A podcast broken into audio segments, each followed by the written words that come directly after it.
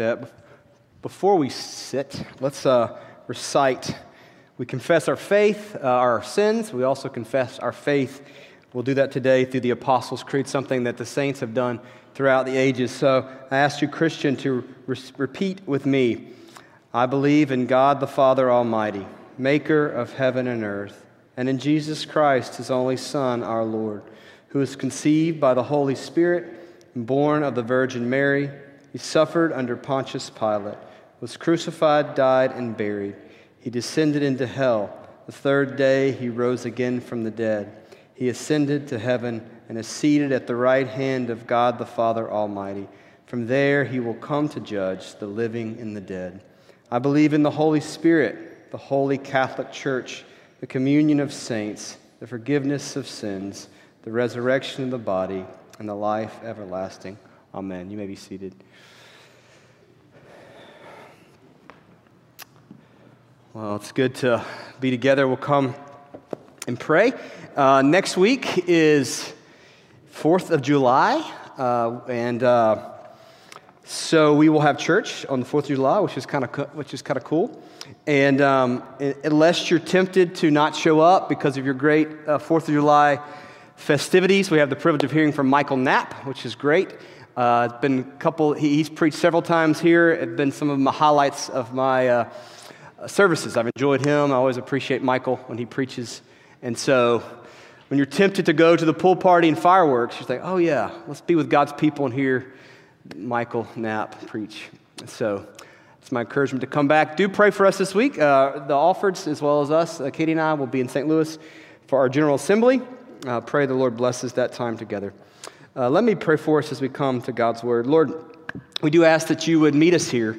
You say that you feed us through your word, that we need repeated, like often. We need to hear the word. We need it daily, devotionally. We need it from friends, encouraging, and we need it sort of formally as the people of God to be proclaimed and be announced and say, yes, this is what we believe, and to be challenged and to be healed, to be encouraged, to be comforted, to be all of those things.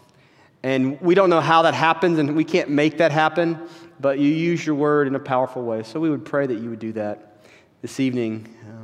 Pray for those that are not here, those that are traveling, maybe those that are sick, those that weren't able to be with us. Lord, we pray for them. As we know, there are many away. We ask your blessing upon them. We do pray for our denomination and the General Assembly this week, that you would bless it and keep those that are there to be faithful to the word, to be passionate about the Great Commission.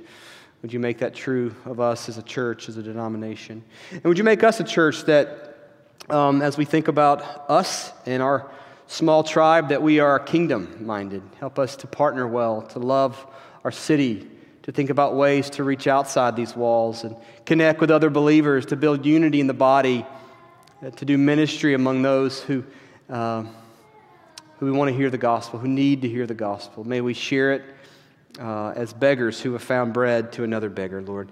Pray you'd make us that type of church. We ask this in Jesus' name. Amen. One more time, if you don't mind standing. We'll do this in honor of God's word. We're in Galatians chapter 4.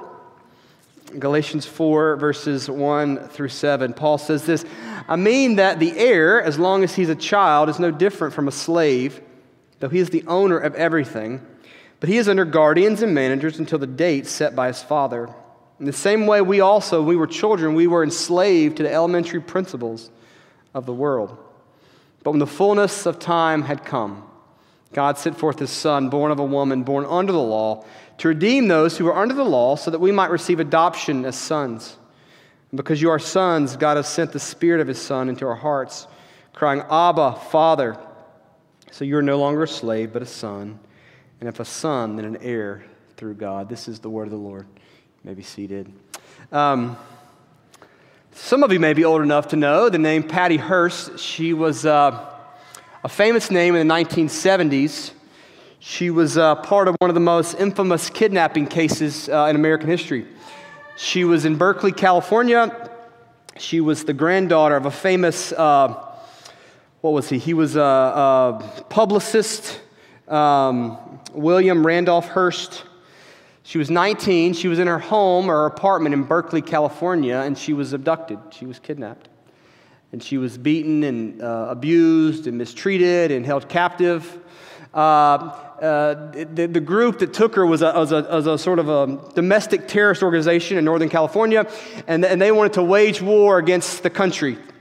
They had their own ideals, and so they took her as leverage both politically and financially, also to make a name for themselves. They were called the Symbionese Liberation Army, the SLA. Tragic situation.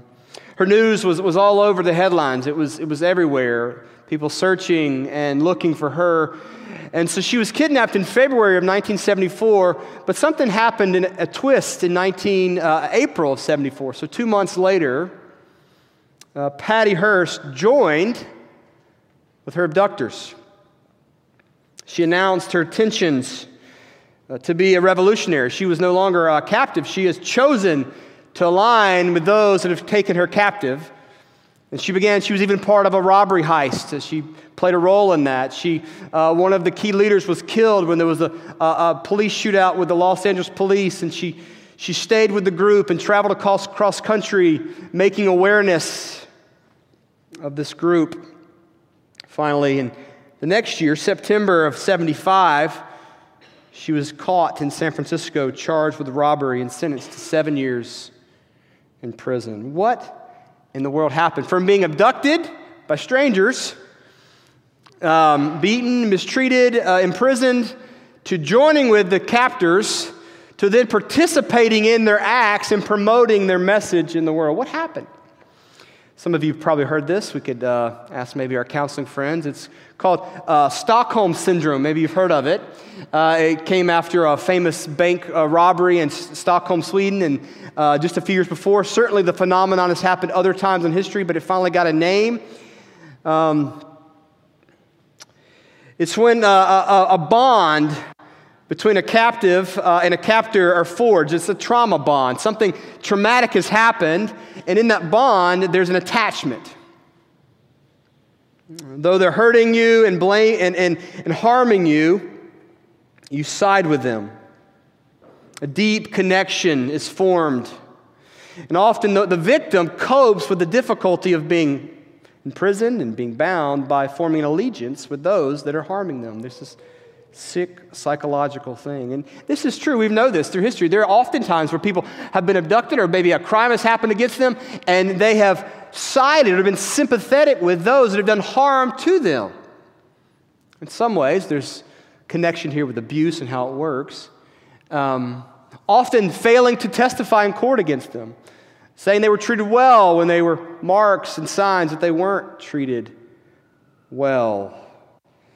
The victim is free from captivity and imprisonment, but they would prefer the harsh treatment to being free. Sometimes those that are released have gone back and formed romantic relationships with those who held them captive and abused them. Crazy, right? Phenomenon.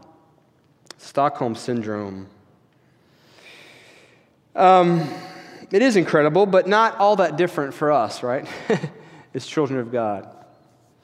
We know freedom. We experience freedom. We've been liberated from bondage, from captivity, from oppression, from evil, from darkness. We're freed. We're sons. We're daughters. We're liberated in Christ. And yet we often what? We choose to walk back.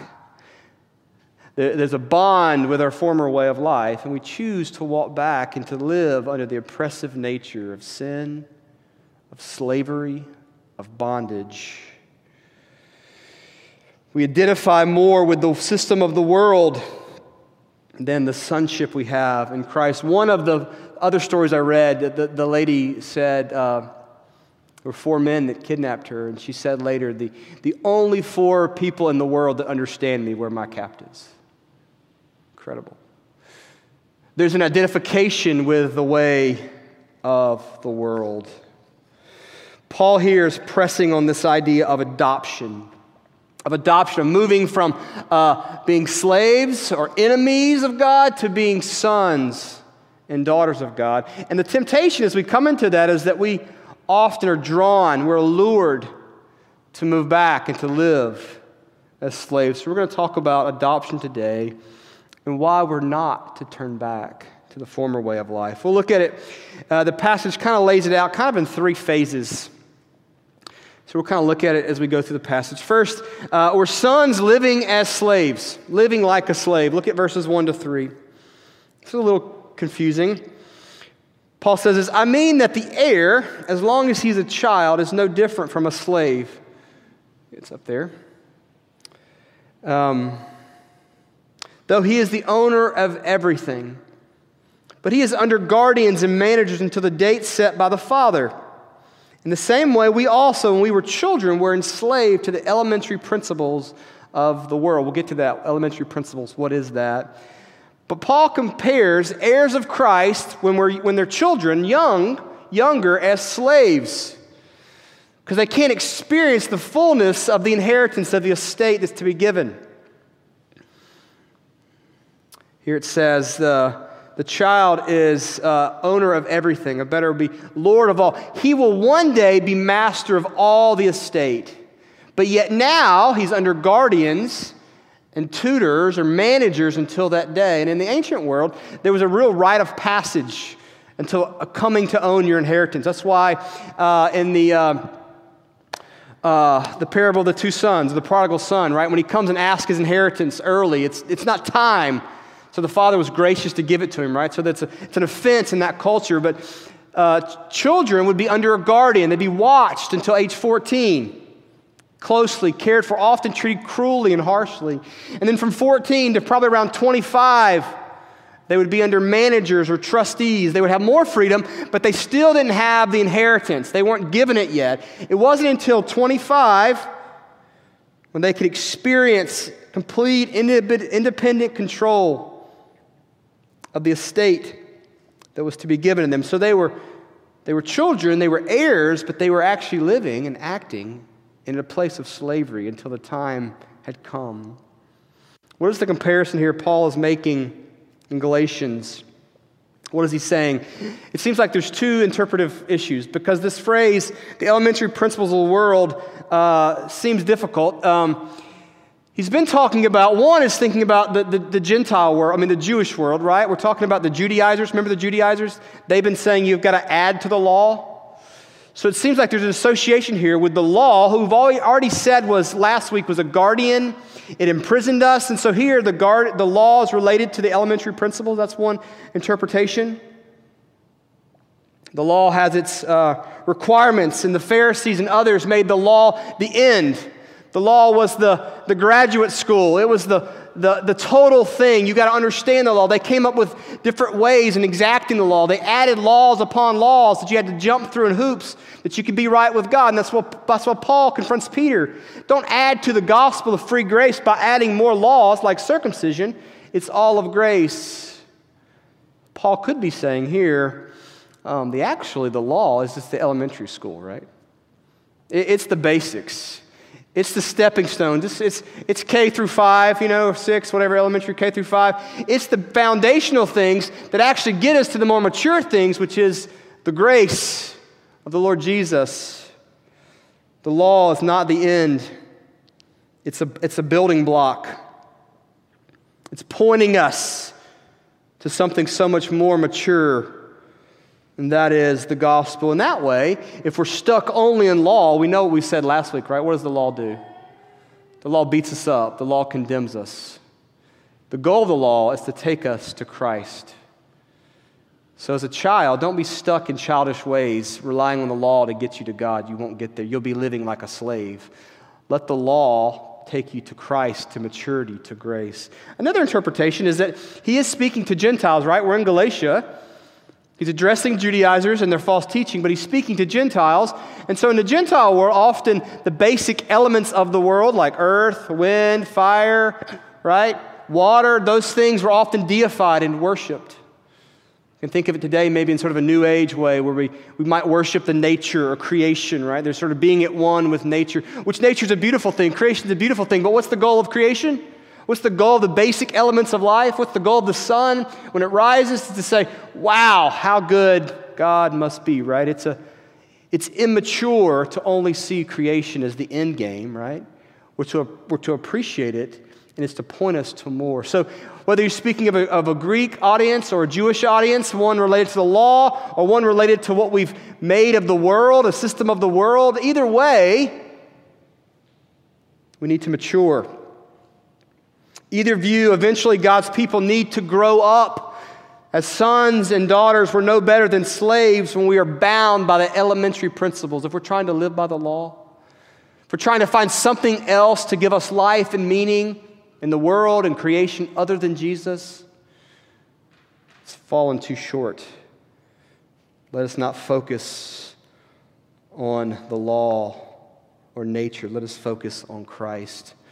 Without coming of age in Christ, we don't get to inherit the promises that are ours. We're no better than slaves. We could have the inheritance if we grow into awareness of Christ and we move away from slavery of the world. That's what he's saying. We can be sons but live like slaves. What does it mean to maturity? What does it mean to receive the inheritance? Second point here. He goes in verse 4 and 5. He says, we as sons, we receive our adoption. And this really, verse 4 of Galatians 4 is kind of like, I mean, there is so much theology. There's so much goodness in this verse. It's like the apex of the gospel condensed in one verse. When the fullness of time had come, God sent forth his son, born of a woman, born under the law, to redeem those who are under the law, so that we might receive adoption as sons. What brought God's people from slavery to sonship? It is the death and resurrection of Christ. Theology of adoption. Notice the pieces here. Notice the timing. I put a few things. Can't see them all. Notice the timing of our adoption. So a child, he's got to wait till 25, but when the fullness of time had come, in God's perfect timing. Like in the ancient world when the father would wait to age 25 to give the inheritance. Why? The child wasn't ready, right? He might get it at 16. Can you imagine giving a 16-year-old all the money and the power and the wealth? What would they do with it, right? They would squander it. Waited to 25 till he was mature to give. God allowed the world and the age and history just the right time. God sent forth his son. Jesus would say when he began his ministry in Mark 1, the time is fulfilled. The kingdom of God is at hand. The exact point in history. John Calvin said this, Jesus came when the time which had been ordained by the providence of God was seasonable and fit. It's a theologian's way of saying it was the right time. God's specific moment. But it wasn't just the Father's time to send the Son, it was the world's time. You ever thought about, if you know history, what the context Jesus was born in? You're in Palestine, you're in Israel, you had Jewish nation, right? Jesus was Jewish. Jewish world, Old Testament. But you had him taken over by Romans, right? The Roman Empire was dominant around the world. But the Romans didn't really speak Latin, and the Jews at this time were primarily speaking Hebrew. What were they speaking? They were speaking Greek, right? Thank you, Alexander the Great. They had taken over the world, right? The modern world, Asia Minor, Europe, North Africa. There was a common language. There was a common bond. Jew and Gentile. The New Testament is in Greek, right? They came together. They shared a common language, a common culture. Thanks to the Roman might, there were roads paved, right? Brutally often paved, where there was connection, there was ways to get around, ways that the gospel that couldn't have done it a couple hundred years would be able to be transported and passed along.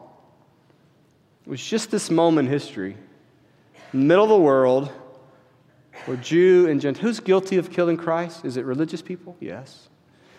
Is it the secular people? Yes. It's all of history in one place. In one time, even spiritually.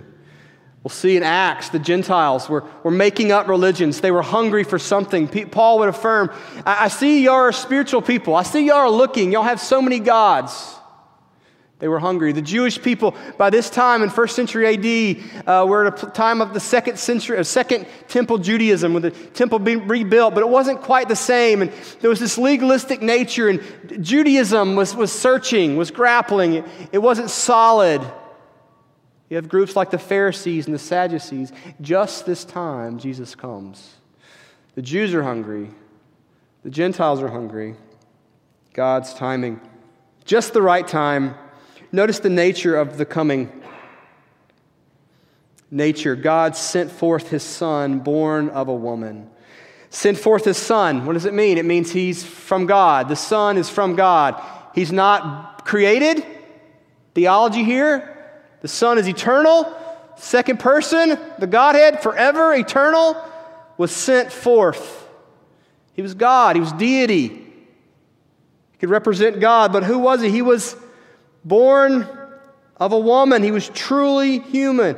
Jesus matured in Mary's belly for 9 months, right? You know? I mean, he would go through the birth canal and come out and join the world with all that that means, right? With all the scene. Born a baby, he would cry, be held. God sent forth. And Jesus, born of a woman.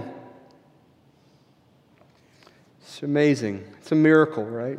Miracle, all birth is a miracle, but God would come to earth like us. God didn't stay far off. He didn't theorize. He saw the problem of the world, and just the right time, he sent himself. In a crude way, born of a woman, it says, to identify, to save. Notice the conditions. Last word there, you can't see it. The conditions of his coming. He was born under the law. We mentioned last week that all humanity is in Christ, or they're under the law. We're bound by the law. The law says you have to live a certain way. You have to live perfect. If you don't fulfill the law, you have to die.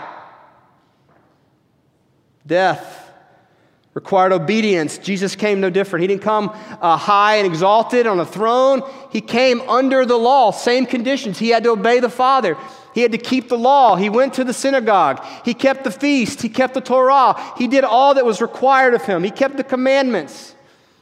He was under the law. He would obey the law perfectly in every single way. If you look at the next slide, finally, verse 4, there's the conditions of his coming. There's the purpose of his coming. This is where it's really good. All that stuff. Right time, right way, God, man, under the law. For what purpose? Two of them. To redeem those who were under the law. To redeem is to buy back a slave or someone that's in bondage. You pay a price, costly. You pay the price to get them free. We sang about a ransom. Right? We paid the ransom. You pay money, and they give you your freedom.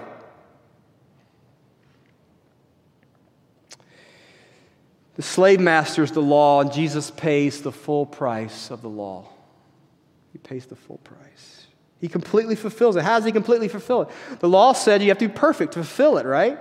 So Jesus does it. He lives every way, every thought, every action, every attitude. He fulfills the law. The law says if you don't fulfill it, if you don't obey, there's a curse. The curse involves death. Well, Jesus fulfilled it, but we didn't. So Jesus fulfills it in the positive sense. He keeps the law, but then he fulfills it in the negative sense. He takes our curse. He becomes a curse for us on the tree, and so we exchange places. We get his law keeping, and he takes our record of sin as a curse for us, that we would be redeemed, that we would be bought back to God.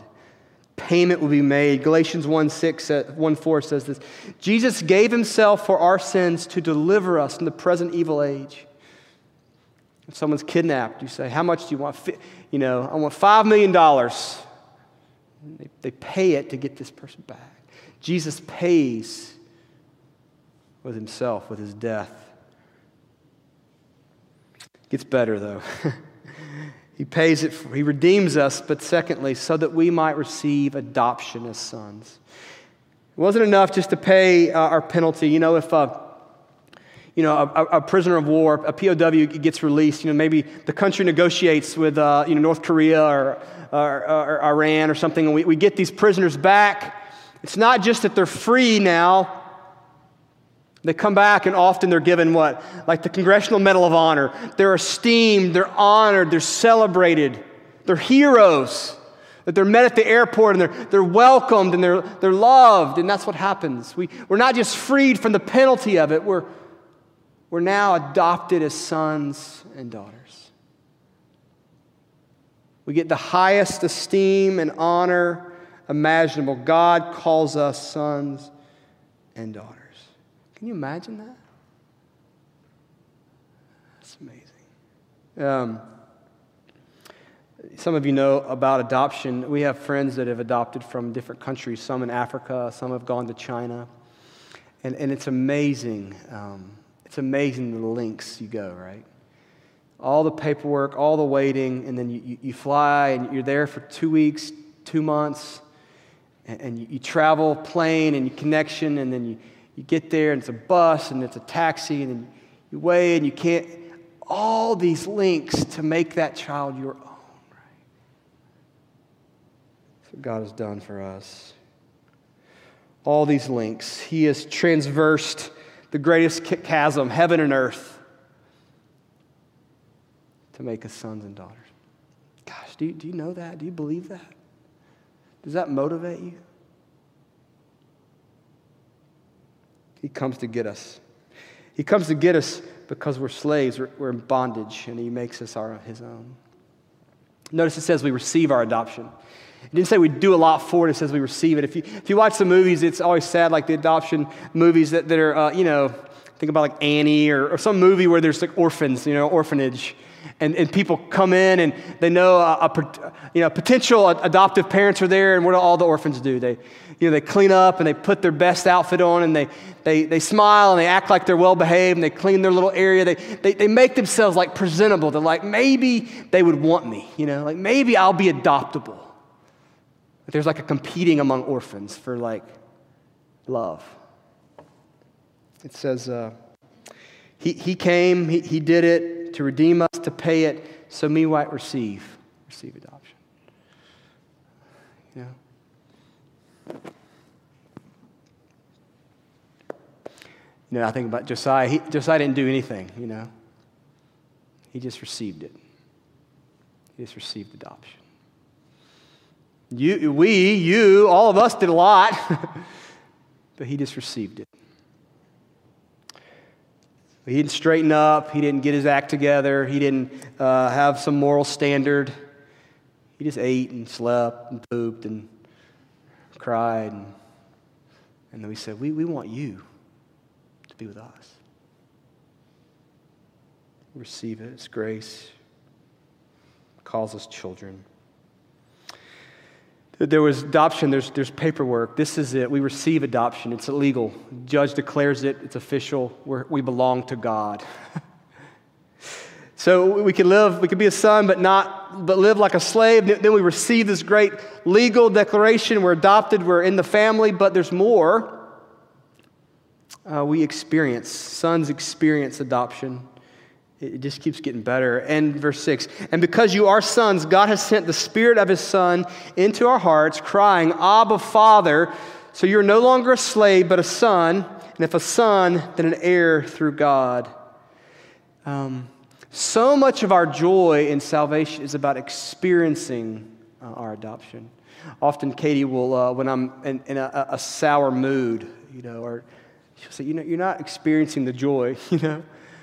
You talk about it, you preach it, but you feel burdened. You're not experiencing the joy of the adoption.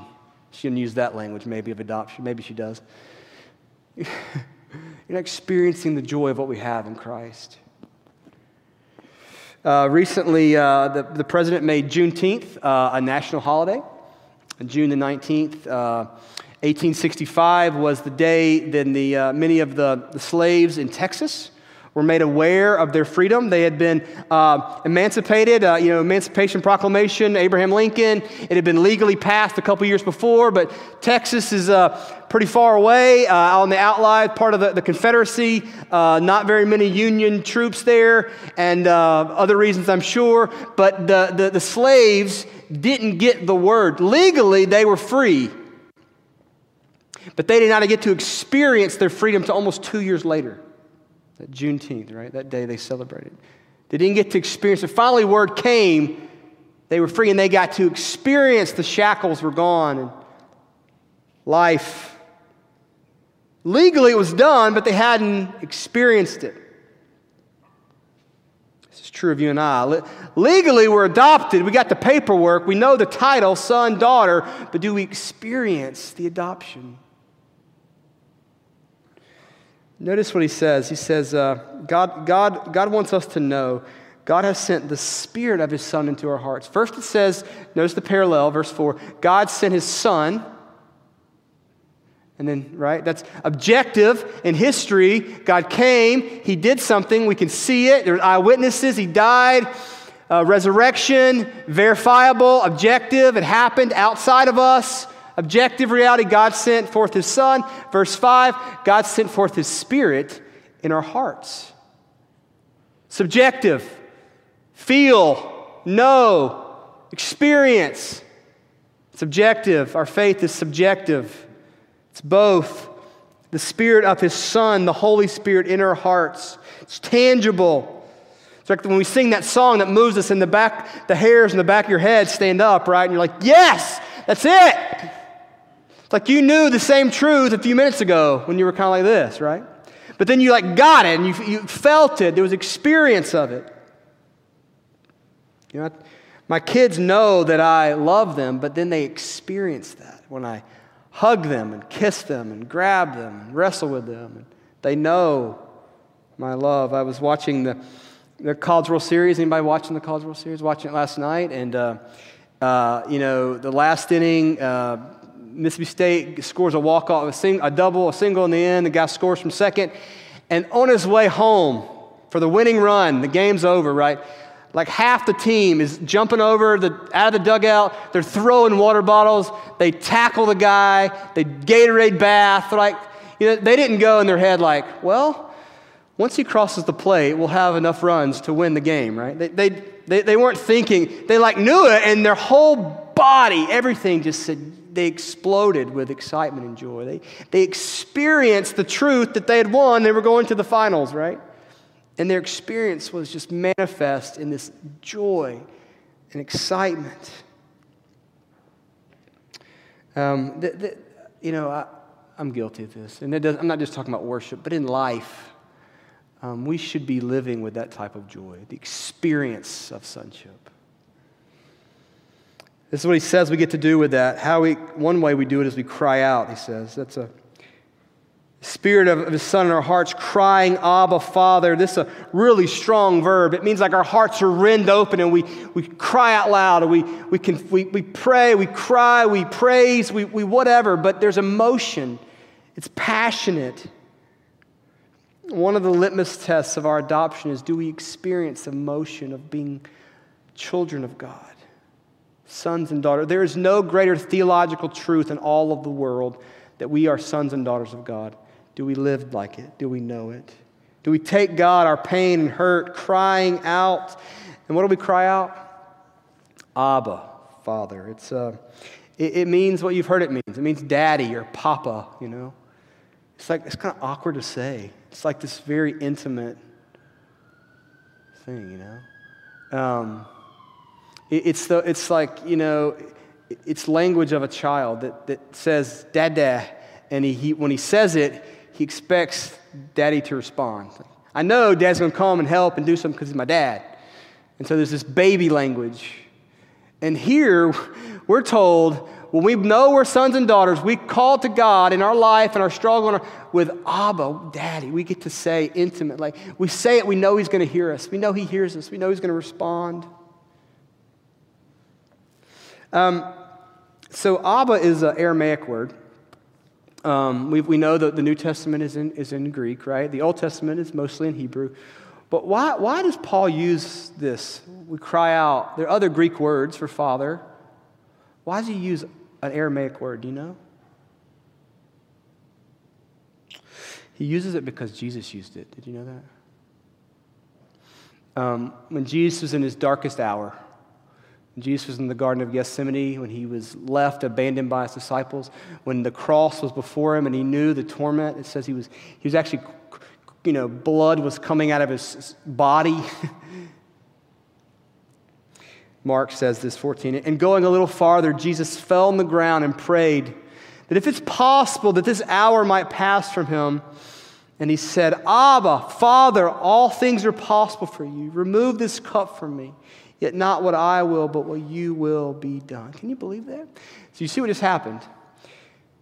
Paul just gave us permission in language to call God the Father the same thing Jesus calls him.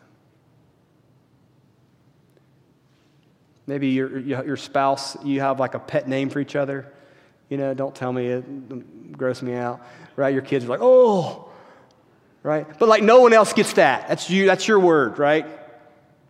That's your little pet name. Jesus, we're in the family. He's our brother. And now we get to talk to the Father the same way Jesus does. That we're in the inner circle. Some of the Greek, Eastern theologians talk about being drawn into the Trinity. We get brought in. We get to call him Daddy. Gosh. Slaves say Lord, Master. They don't say Daddy. Finally, we've got to wrap up.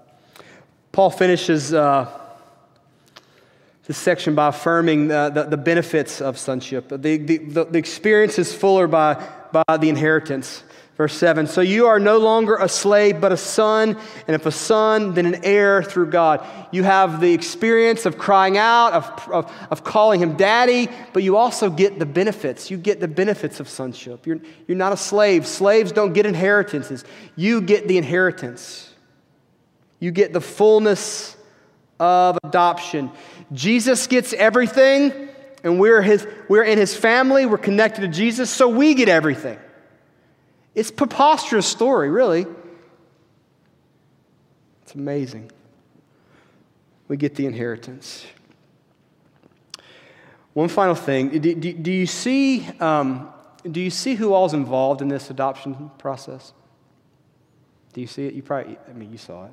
When you adopt, there's social workers, there's adoption agencies, there's birth parents, there's adoptive parents, there's lawyers, there's advocates, there's often support people praying and giving and whatever else. There's people helping with meals. There's people helping with all. There's like a whole army, right, making this happen, this adoption happen.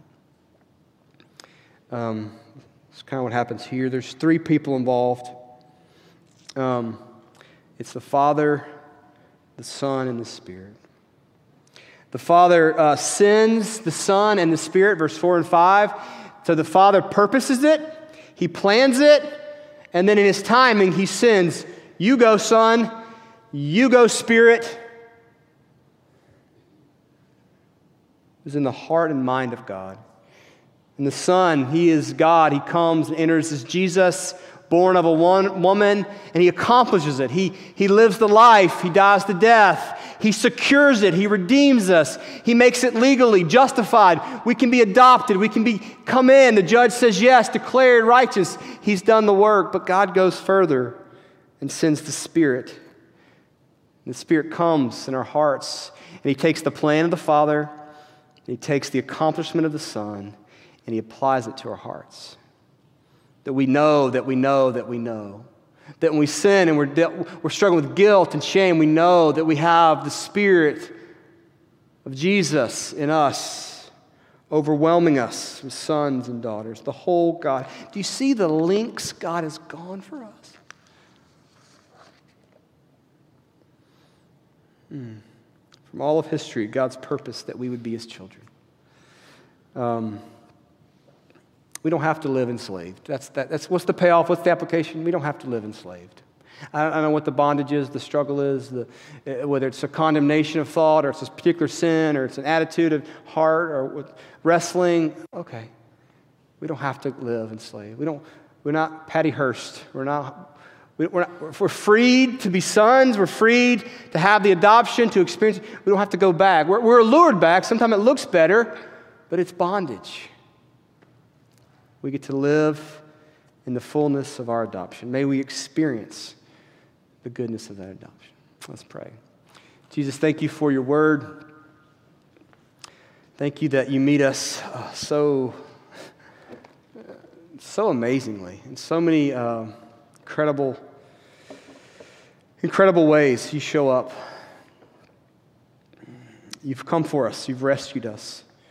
As much as we think we do, we know we do nothing. You come and you secure and you rescue us and you bring us new life. May we know that goodness. May we experience it. May we know the theology, but may it impact our hearts. May we worship from it. May it move us. We pray in Jesus' name. Amen. So we come to hear the word. We come to see the word. The Lord's Supper every week. We have a visible sermon after the sermon, right? It's God's divine object lesson, the sacraments. Interesting about that passage, it has been plural, you. Normally in the New Testament, the you is y'all. The Bible's really southern. It's a good thing. Y'all are slaves, y'all are sons. But in that last verse, verse 7, it switches to singular. So you, individually, no longer have to live like a slave, but you can live like a son. Interesting, isn't it? I wonder why Paul did that. Making it pertinent. It's us, no longer have to be slaves, we're sons and daughters, but I want you to know you, insert your name, don't have to live as a slave. You are a child of God. How are we a child of God? We're a child of God because God has done what we couldn't do. He kept the law, He fulfilled it, He did all that God required, and then He gave Himself. And we celebrate that. He gave Himself on the cross, dying the death, the curse for us, that we could come and we could eat, we could drink together as brothers and sisters. It was the night Jesus was betrayed. He took the bread, and after giving thanks, He broke it. And He said, "This is my body which has been broken for you." Likewise, He took the cup and He held it up with the disciples. He said, "This cup is the new covenant. It's the new relationship. I'm your older brother. We have the same Father. It's forged in my blood." His blood was the payment, the ransom. 5 million, 50 million, right? Priceless, incalculable. The blood of Christ shed that we might have life with Him. As often as we eat this bread and drink this cup, we proclaim together the Lord's death until He comes again. Let's pray. Jesus, thank you for this meal. May you bless it to our bodies. May it nourish us as your people. May it feed us. May we say, yes, we are sons. You know why? Because it's bread. It's small, but it tastes good. And it reminds me that I'm a son and I'm a daughter. I'm valuable. And this wine says there's new life in me because of what you've done. Lift up our hearts to you. Would you bless these elements now, we ask in Jesus' name. Amen. This table is for all those who put their faith in Jesus, whether you're a member of this church or not. If you've confessed that Jesus is Lord and you trust Him and you know something of that you are son and daughter, then this table is for you. Come, eat, and drink. If you do not know, if you are not sure, let's talk. Let's engage. He wants you to move from slave to son and daughter. Don't take of the elements, but instead by faith, receive the Lord Jesus Christ. Amen. This time we'll have an elder at each side, and then I'll be in the middle. You may come with your family, friends, those you feel comfortable with. If you would rather take in your seat, if you feel more comfortable, we have the little combo pack things in the back lobby. You can take at your seat. There's no judgment there. You can do that if you feel more comfortable. If you want to come forward, you come to one of these three stations and you go outside. There's trash cans on either side and you can come back around to your seat. Let us taste and see that the Lord is good. Amen.